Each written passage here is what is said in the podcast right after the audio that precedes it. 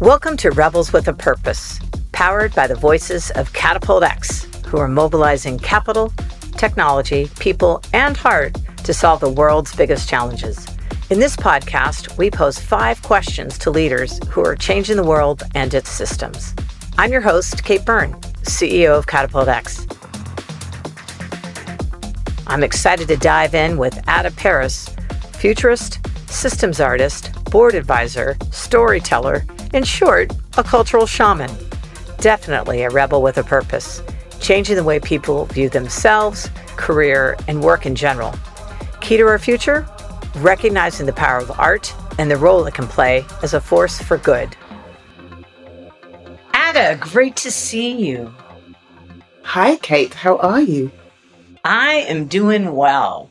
I've got to ask, where in the world is Ada today? Today I am back in London. I'm in Greenwich. But yes, I've been traveling, so I've just got back from Portugal. Oh my gosh. Well, listen, thanks so much in making the time and the busy schedule. I really appreciate it. And I've been looking so forward to this conversation since we connected a bit ago. Yes, me too. Me too. So, listen, one of the things I want, I always find really helpful in starting a conversation is I love to paint a picture and get a sense of how people got to where they are today, especially given that there's so much pressure. And I think a false belief that people have such straight and narrow and vertical career paths. I now refer to my my earlier part of my career as my research and development phase.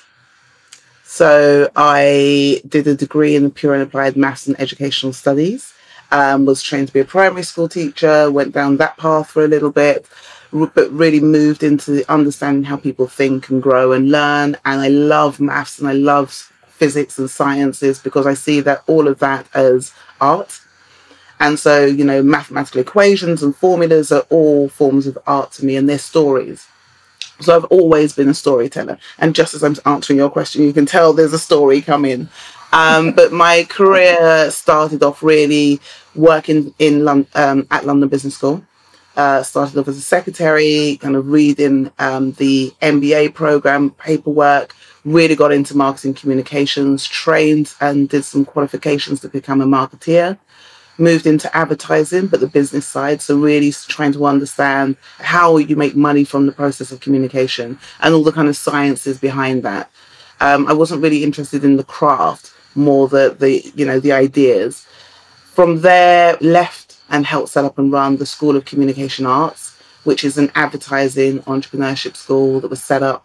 Now been running for I think 13 years, top advertising school in the country. Um, still one of my biggest achievements. Um, and then from there, went off to Burning Man, discovered myself, as many people in our worlds would do. But I think one of the big things that I take from there was recognizing that Burning Man has 10 core principles and that everybody agrees to. And I realized that I had did three years in a row going out there, spending a fortune, only to be myself for that one week of the year. And I went, I need to be able to take those core principles off the flyer and live them every day. And the reason I share that is because that's what I do now is help myself, help people recognize what are their values and that your values aren't something that just sits in work, but it's also part of your life. And so you bring those things together. So from there, came back and got into the world of tech, went to work for Telefonica and mm-hmm. helped to set up, I built their UK Technology Accelerator program and the Mentor Network, became a futurist and got into this space of people just went, You're a storyteller how are you able to go to Burning Man and have this creative side, but still have this great career in advertising and tech? And that was when I was first asked to start public speaking.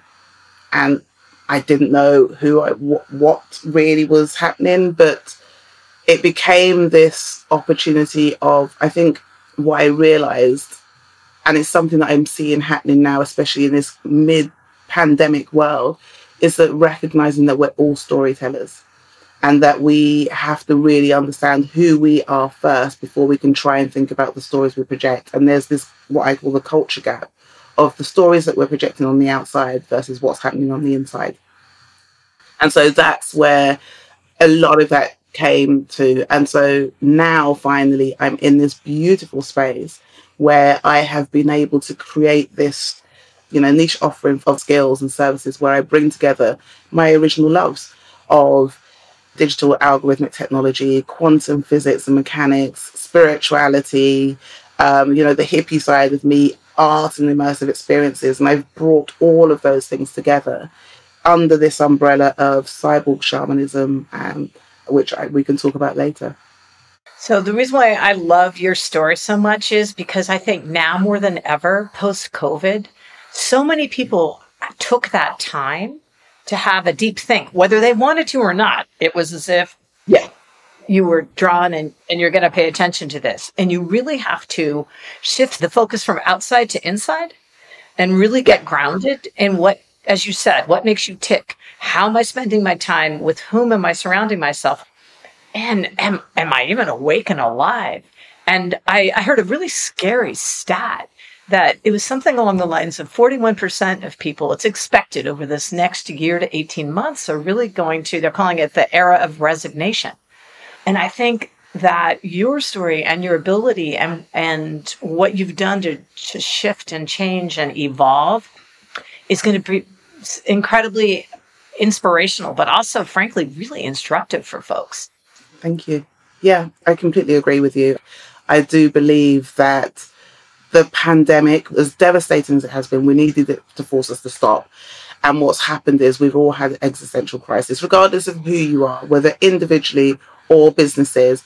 And I think that what we've done is we have realized that we were keeping this separation between it and us, our personal and our professional, our, you know, our home lives and our businesses, and realize that they're all the same thing because we are the common denominator. And so if we're not okay, then they won't be okay. And the same way that we need reassurance and self reflection and all of those things and the existential crisis of who am I? What impact do I want to have? What's my measure of success? We need to do, we are starting to do that with businesses as well. And I think that what's happened is people, business leaders, well, actually all of us have become less risk averse Agreed, which I think is incredibly exciting because we certainly believe that within every person there's a change maker and every business can be a force for good. And so you have to stop worrying about what other people are thinking and doing and then just make the actions that are going to make the difference. And you have to slow down a beat and realize that actually by doing so is going to not have the, the horrific long term consequences that we've all been experiencing over the last 50 years, I'll say, from shareholder. Yeah, what you say reminds me of a Terence McKenna quote that talks about being able to throw ourselves off the abyss, feel that fear, throw yourself off the abyss, and realize that it's a feather bed. That it's okay to let go because we've all been holding on so tightly that pre COVID, it was either nostalgia, make X place great again, you know, empires, all of those things, or everybody is a futurist and nobody was a nowist. Nobody was looking at what's happening now. And that's what's happened. And as we all know, especially when you're more spiritually oriented, when you do focus on the present and the now, well, okay, the future takes care of itself. Yeah, well, I believe what we're doing when we focus on now is we're engineering serendipity because of the choices that we're making in now. That's a great way of putting it. So, along those lines, when you look back over the last five years, what have been some of the biggest surprises in your mind, given your broad expanse of of areas and and dots that have since connected? I think I'm surprised that we're still talking about creating the business case for diversity. The fact that we still talk about diversity in terms of quite um, specific verticals that women or LGBT plus or you know ethnic diversity or neurodiversity, we as humans are intersectional in our very identities. And so why and how would we be able to separate those things out? So when you talk, I refer to this as puppeteering. What we should be doing is puppeteering and recognize that you move one string and something else moves, but they're all interconnected. So you can't talk about the gender pay gap without talking about race or you know uh, health and mental health and well-being and i think that is what i find frustrating that we've saturated ourselves with statistics and stories and still we're in the we need more data we need more insights really yeah what are we yeah. afraid of well, you know what's interesting? It reminds me of a point that a, one of my earlier bosses ever said. Numbers are a funny thing. You can make them say whatever you want to. And I think sometimes what happens with all this data, data, sometimes you have data for data's sake, and it's just a bunch of numbers. And to your point, master storyteller, true, figuring out which story is right is accurate though. And so I think it's just as easy. They can be revelatory, but they can also be used to hide and as an excuse. And also, yeah. Um, for they catch just a specific number and right a point in time, right? And they don't always take into consideration the entire context. Yeah, completely. And that what that leads to is a particular type of narrative by a particular type of voice that creates a particular type of hierarchy of needs we're told by governments and society these are the things that we should be aiming for. And so I think that people get to a point of anxiety that what well, I can't reach that. How am I going to reach that? This is what I should be reaching for rather than actually working out what's right for me. You know, your goals and measure of success may not be mine. And the same with businesses. You know, there's this whole nobody wants to step off the hamster wheel and do some, or, or nobody wanted to step off the hamster wheel and do something different. I think that this pandemic, this current version of a pandemic, has enabled people to go, oh, well, that's all gone. That's what the rules are broken. How are we going to do something different? That really takes into consideration the mental health and well-being of our people. I'm the chair of Mental Health First Aid England, a social enterprise here in the UK, and it's something that I talk about that good mental health is a human right.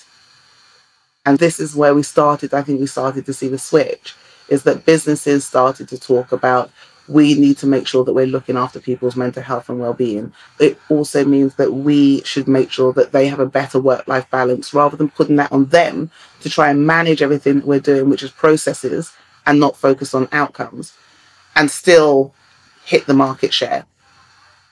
Well, and also, what should we now be measuring? And how do we define yeah. value and profit yeah. and, and that entire and the language that's used because we still talk about soft skills. Hard skills and soft skills makes you think that one is better than the other. They're both equally valid, and especially in this new world. Exactly. And there are so many other skills that we don't even know we're going to need because of all of the evolution that's in the process of taking place right? Yeah. So along those lines, that's a very nice segue, my friend. So what, you know, when you, you're great at that. So what didn't happen so f- yet that you thought was going to over these last five years? And then on the flip side, what actually happened before you thought it was going to, if anything? There have been some big societal moments that have made me go, "Oh my gosh, what what the hell?" um, that felt like we were really living in the Truman Show. So, Trump, Bolsonaro, Brexit, all of those things, you know, the rise of fascism, far right, all of those things in this world where we're still we're talking about climate change and climate anxiety and all of those things.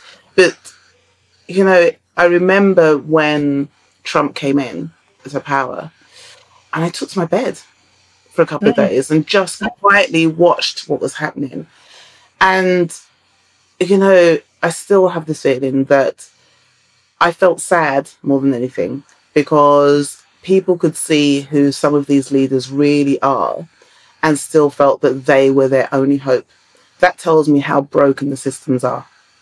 And that's where I think the difference is. Rather than focusing on vilifying people for their choices, people are just making, and I'm not making excuses, but people are making choices based on how they Im- impact their immediate life. And most of that is in the short term. And so when I look at it from that perspective, I have a level of compassion for my fellow human, but I also have frustration if you're asking what hasn't changed, the systems haven't changed because we still have this happening. So it's really interesting. As you know, I just drove across the country from California and have settled here in Charlottesville, Virginia. And I realized, wow, I've spent more time outside of my own country than I have inside. And making that trip really opened my eyes. And I completely understand why we are in the position that we're in. Because people aren't understanding outside of their reality. And that makes sense because times are hard and it's scary. But I think it's one of the reasons why I have to really start digging deep and asking the hard questions, right? Like this whole notion of normal. I don't want us to go um, things going back to normal. that's a, that's a second conversation that we'll have. And I think it is a shame that people are also feeling so separate and so detached in a time now more than ever is the time for us really to come together. Forget about politics, blah, blah. You said it, climate. Yeah.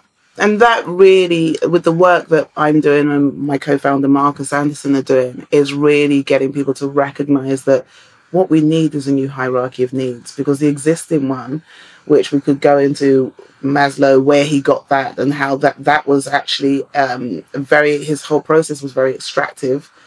Um, that there's this hierarchy of needs that actually puts the individual at the top. We're all aiming for self actualization as if that's the nirvana that we to get to. So everything that we work towards is that. But actually, if we look at indigenous cultures, if we look at ancestral wisdom, if we look at living systems, what we understand is that the, the most basic need is collective responsibility to the planet. Because without that, we won't have, you know, the food, the shelter, or the, the things that are at the most base level of Maslow's hierarchy of needs. We won't have them. So everybody has responsibility to the planet. Well, and and the thing that I think is a tie-in there for business also is that, and we touched upon it briefly a little bit, but businesses are are they're living systems, they're organisms, they're dynamic. Yeah. They're supposed yes. to be. So the more you fight that, the more you mess up the work, and you end up having essentially, uh, frankly, a business climate crisis inside of every company, right? Yeah, and we shouldn't be talking about businesses like well oiled machines because they're not. That's the language of industrialization, and many admit to what the history of those were, some don't. But that is a particular mindset that is, it's all about efficiency. And it doesn't really talk about the value and the impact of the outcomes, what goes into the system, how the system works, and what comes out the other end.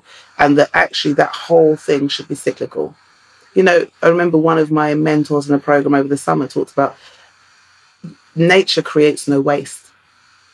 Everything is used and recycled and put into and maybe transformed and change identity. So if we know this, why are we not doing this? Why are we not replicating it in business? Well, I say why not? There are many people doing it now, but I think that this current moment in time is making more people ask those questions of how can I do that? Agreed. And what I what I'd love you to do now is talk a little bit about art, because I think with that, when you start doing that, evolutionary, right? Um, the creativity and innovation is messy, and it isn't. Sometimes it's fast, sometimes it's not. Uh, so I really think embracing that and making that, frankly, um, an extraordinary force for good in business is imperative. The whole notion of adding the A to STEM, right? Yeah. So, I mean, I think that that really begins with understanding what art is and what its purpose. So, culture to me is the collective umbrella of the lives, stories, existence of people within that culture. So, and culture, big C. And then we have, there are means of expressing that which art is one of those. I say mathematics and all of those other things are other forms of that. But it's really about understanding our relationship with the world. And so that could be through song, it could be through, you know, painting, it could be through what have you. But everything that helps us understand our relationship with other, relationship with our environment and with ourselves is technology. You know, that's what we do. We use digital technology to understand relationship with self, other, environment art is a form of communicating that. So could art really be a form of technology? shamanism, you know, when people go down the shamanic route, they use plant medicines and sound meditation to do the same thing. Understand relationship with self, other, and, and environment. To me, all of those things are trying to do the same thing. So they have equal value. It's only us and our egos that creates this. Well, Silicon Valley is better than Peru, you know, the the Kogi in Colombia. Yeah. I think once everybody just starts opening their minds and their hearts up to doing things differently and realizing and get frankly getting inspiration from others. I always admired those who took uh, a practice from one kind of industry and then put it and tweaked it a bit to see how it could be put into place for their own industry. And I think the time is so ripe right now. Yeah, to a point, but we also have a very long history of, of, as humanity of colonization and extraction. So taking something, I wouldn't say taking something from another area. I would right. say acknowledging the impact that that can have, but including, so don't use those people, those societies, those purely anthropological research that you extract and take and go, well, we've, I've created this now, you know, taking things like yoga and calling it something else and branding it as something else without acknowledging the where it comes from means that it fundamentally shifts the mm-hmm. idea of what that is, the understanding, the deeper knowledge. The same with technology. You know, we talk about blockchain, but there is a pre-colonial Mexican civilization, Tenochtitlan, that had what we would recognize as blockchain formation, but they used it. They had their floating gardens, which was agriculture. And they use what we recognize as blockchain to make sure that they have land and food and what have you. African and global South cultures will use a very similar framework for naming children so that you know that you are the son of the daughter of what have you. That's still blockchain. My co founder Marcus and I, we talk about creating human blockchains because humans are the nodes. And if you create it in a particular way, you're creating trust and transparency. So, yes, recognizing uh, that there are benefits, but doing it in a very different way than historically we have done. I've got a question for you. I had participated in a, a program, it was more a discussion conversation around how do we build and get it right properly from the get go uh, human communities on on as we start getting into you know where I'm headed outside other planet life, right? And how do we how to ensure that we don't have all the inequities and such. What are your thoughts on that? So, what do you mean by other planet life? Uh, so, well, so I mean, as people move in and then we start living in uh, on places like Mars or any other potential planet, there, there's the goal, and it's it, this is really happening at NASA. I mean, when I found myself sitting there, I thought, "We're really having this conversation?" And this was two years ago, pre-COVID. And I thought, uh, there's a little thing called climate crisis we ought to be talking about right now. But I still understand we also need to address the future. So, first of all, the I think that our biggest our biggest problem is our ego. Oh. The universe is bigger than we can actually measure in our measurements, and so but then we still feel that we are the only sentient beings in the galaxy we may not recognize other things as being sentient, but they are, you know, that, and so then to think that the, and then think about the language that we use, colonize, let's go and colonize Mars or where, where have you. It's yeah. the same mentality, the same mindset. So to go out there and to take a flag and say, I t- claim this in the name of whichever country, whichever political party, what have you, sets it off in a bad precedent. It's the wrong way of doing things. It's recognizing that, um, who is it? It's a beautiful book by David Abram called The Spell of the Sensuous. And I remember I was, it's one of my favorite books. And I remember reading this line that just blew me away. That he says, We are only human in conviviality with that which is not human. Because we are only, you know, we're only there we only recognize our humanity in relation to other. But if we're going at it from a we are the greatest species out there, we own everything, it the, the planet is here to serve us, well, we're doomed. And I think that we need to recognize that, back to your point earlier, that we are part of a living, breathing, sentient uh, living system. And what that means is that we have an impact on our environment and our environment has an impact on us. And we create this symbiotic relationship of constant regeneration and creation. But we are taking it a step further and going, well, it's here to serve us. With deforestation, all of this stuff, and now we're going, oh, we need to plant more trees. because that's what the trees are there for, just to make sure that to, to clear our mess up. Exactly. You know, it's so funny. Uh, I think it's really true. One of the characteristics that I appreciate a lot in people, especially in leaders, is humility. And with humility means you give up your ego. And I was just actually having a conversation with myself on the um, this morning when I was driving in, going through some some situations that are happening, and I caught myself all and I thought, why am I holding on so tight? And I, you know, and just remembering that that suffering is optional. And when we let go, well, sometimes it's not. I was, going, I was going to add that we forget that there is beauty in chaos. We feel that we have to control everything, and we have to. If we can't give it a label or a value, a numerical value, then we we kind of dismiss it. No, it's so true. What what I try to say whenever I find myself in that space is, okay, stop, take a beat, and how is this happening for me, not to me? What is the silver lining? What am I being given the opportunity to practice, or yeah. be reminded, or be a little more humble about? Right? Yeah, yeah. I have a practice where I mean, it's it's been I've been doing it for years. Where rather than saying, "Oh, I made a mistake," I say, "Well, you know what? I ch- I, ma- I made a choice based on the information I chose to believe was true at that time." And would I now make different choices based on hindsight and all these sorts of things and the fact that I'm a very different person now? Probably.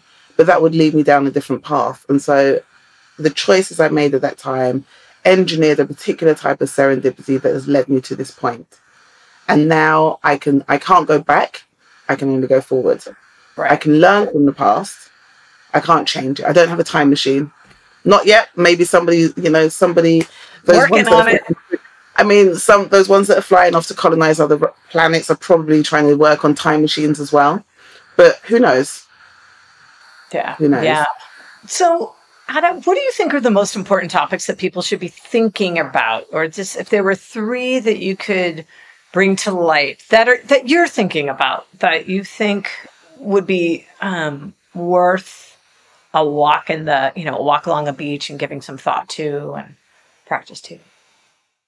I number one living systems, definitely living systems because we talk about ecosystems and business systems and networks and you know people talk about networking and all sorts of things and blockchain and all of these things.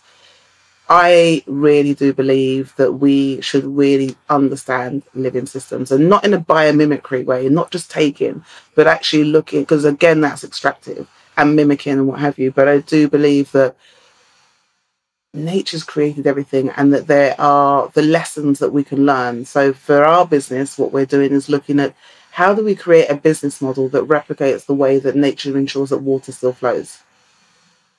Because it it will make sure that it's happening. So how why can we not look at how we do that?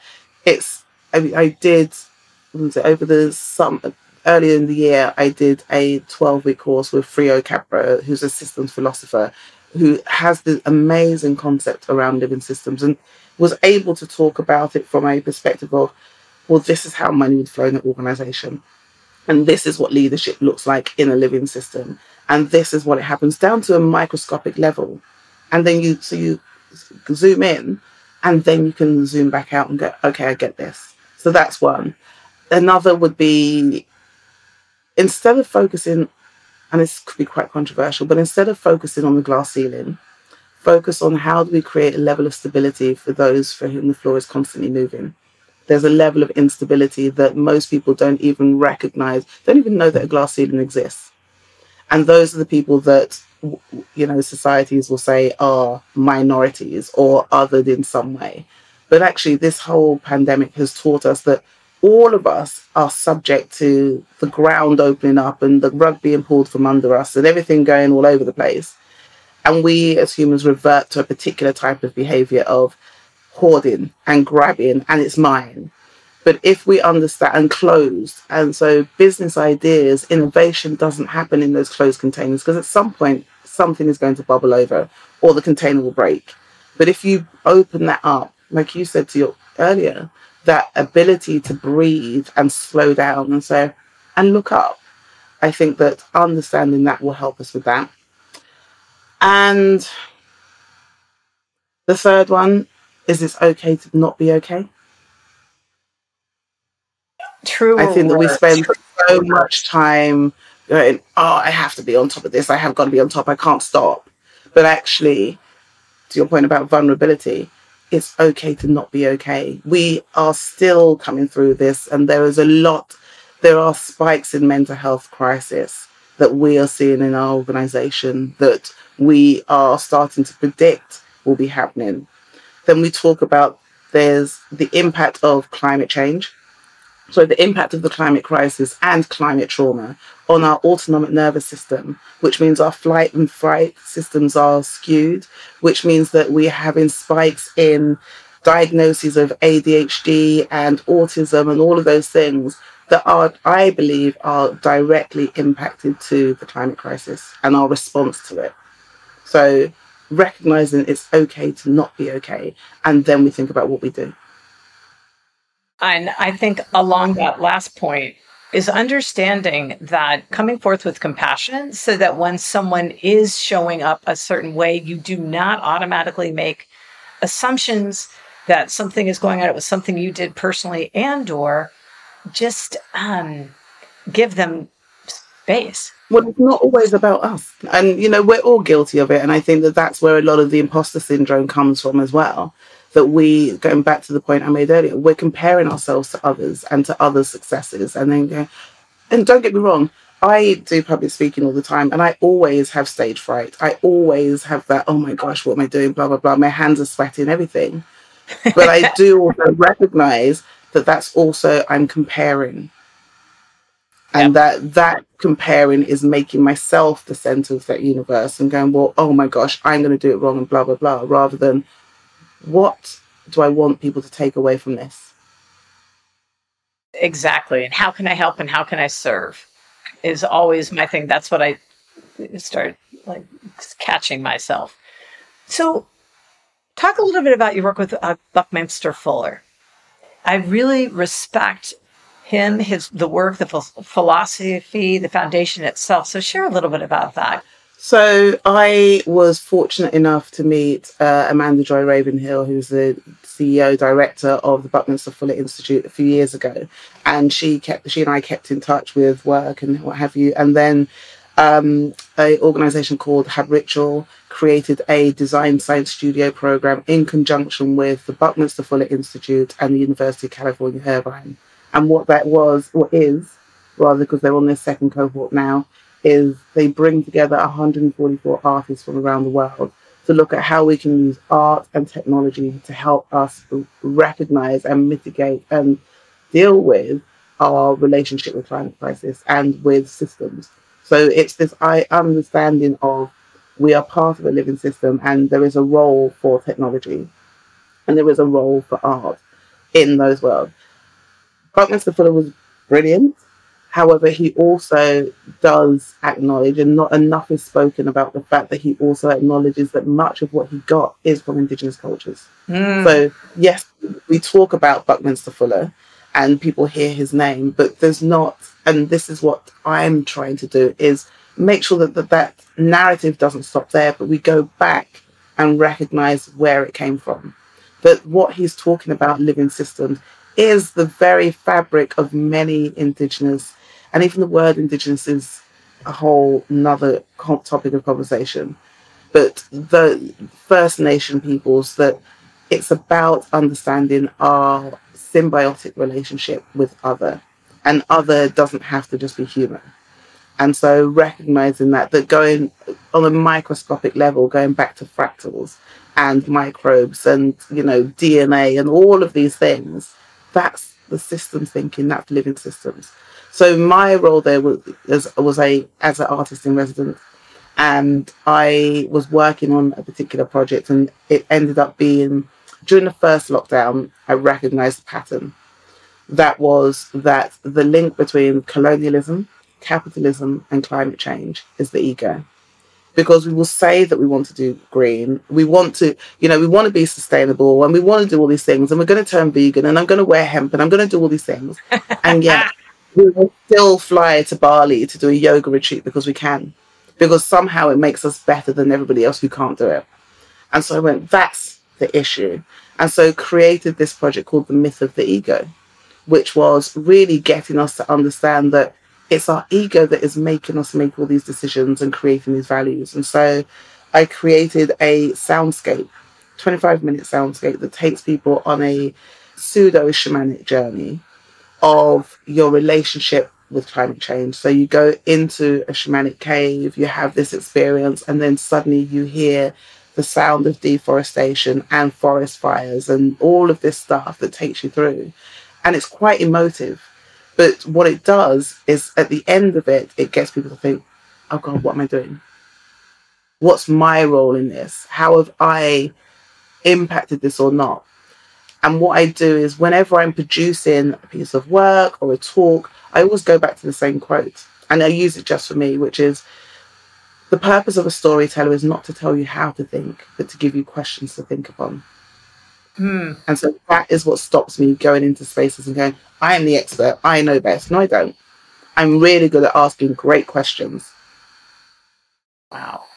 I love that. And I love the fact that you utilized audio because to me, I don't know why, that really gets inside me, right? And that sound, I guess, probably resonates with all the, the various chakra Yeah. systems. So I looked at frequencies, and there's particular frequencies, and there's the sound of a heartbeat running through it. And what happens is that people, first of all, think it's their heartbeat, but it isn't. But their heartbeat is out of step. And so the Hmm. more they listen, they suddenly realize that their heartbeat ends up being in step with the heartbeat of the soundscape. And so they become very relaxed. And so the reason that I use sound is because language is a barrier. Verbal language can be a barrier. We have our own understanding of what a particular word means based on our relationship with it. And so if I was to ask you what's innovation, you would have a very different answer than somebody else. And so I wanted to remove all of that, but also recognize that as humans, our first means of communication was sound. And so it's taken it back to that very base, very primal. It removes any possibility of hierarchy because we all have a relationship with it. Now, what happens with those who are deaf, aren't able to hear? They still feel, right? Yeah, yeah. So deliberately use spatial audio and vibrations, and so it's still a work in progress. But that, but the other thing that I'm doing now is that I've started painting, um, and I haven't painted since school. My therapist recommended as a way of communicating, and so what I've been doing is just painting pure emotion, and so it's you know I don't have an idea of what it's going to be, but I paint the emotion that comes out. And now what I've discovered is there are some apps that allow me to animate those. So you'll have a painting that slowly rotates. And a couple of people who are uh, psychotherapists have re- realized that actually this is also another way of grounding people. So I do think in a multisensory way and want to be as inclusive as possible and also make it so whatever I make so that it can scale. So you don't have to have an Oculus Rift to be able to experience this, and you don't need to, you know, have the, the biggest dial-up Wi-Fi, you know, connection, but you can still get something from it. And this is exactly why I hope that arts programs are increasing in education because they're one of the greatest opportunities for inclusivity, quite frankly. Right? Yeah. My father is Igbo, Nigerian, and there is a Igbo concept called Mbari. M B A R I. And what that means is that it's art as a form of citizenship.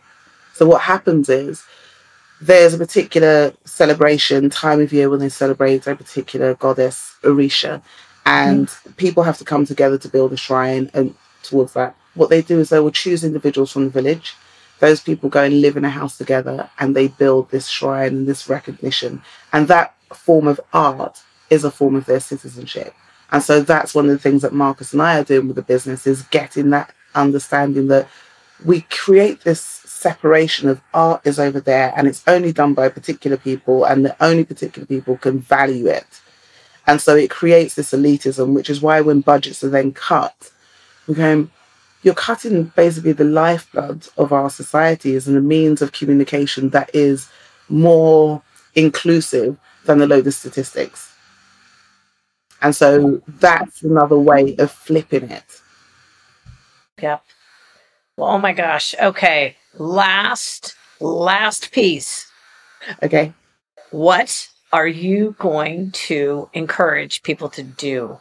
There's, there's, and the reason why I say this is um, in talking with the community, so many people are are hungry. They they love to hear and to speak and be inspired, but everyone is essentially we've done so much talking. Now what can there's got to be something i can do even on a small level. So any thoughts on that front would be terrific for the doers in the group.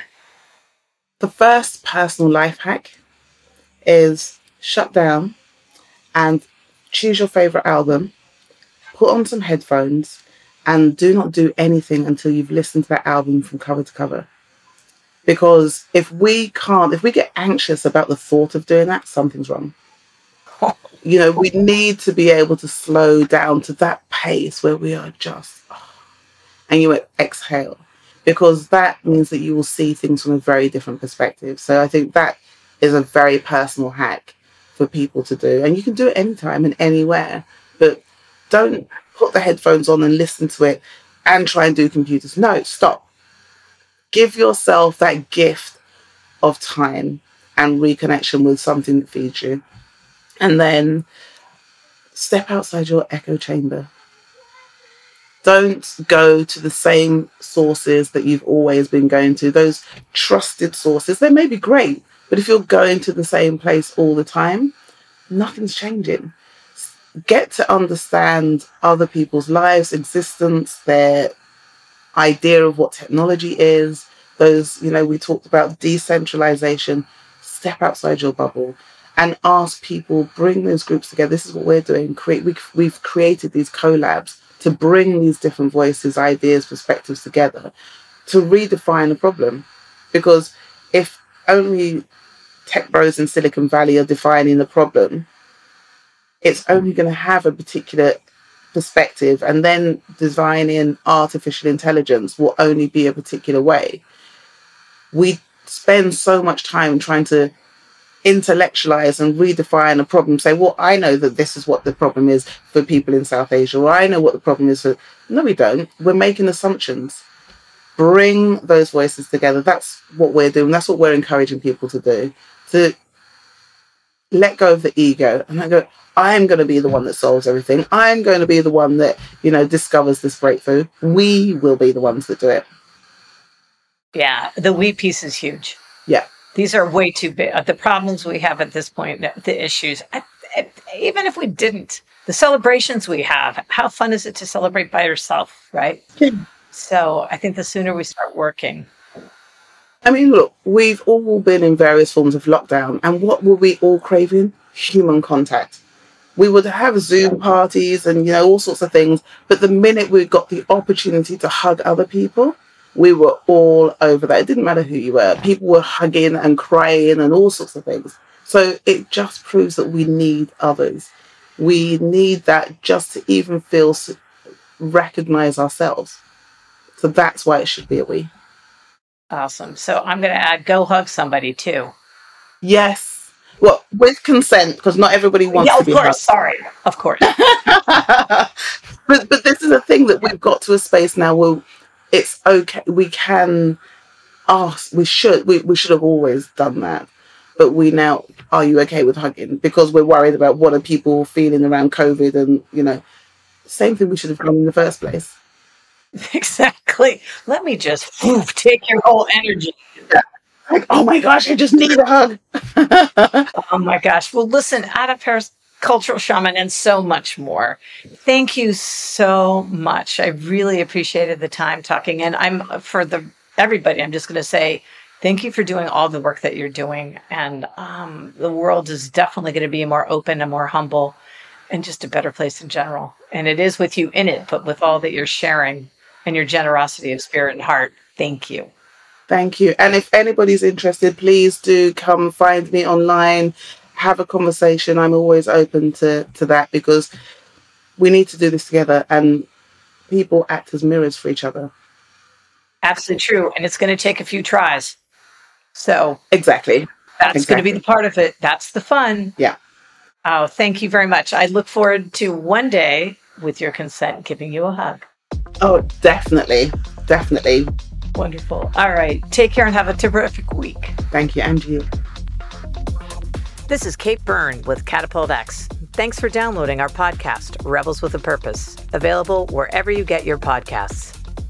Look out for our next conversation with tech and impact investor leader and token economy visionary, Charly Kleissner, where we'll talk about AI, tokens, new financial systems, and consciousness.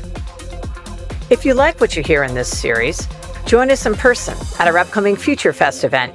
Yep, we're back in Oslo, Norway, May 10th to the 13th, 2022.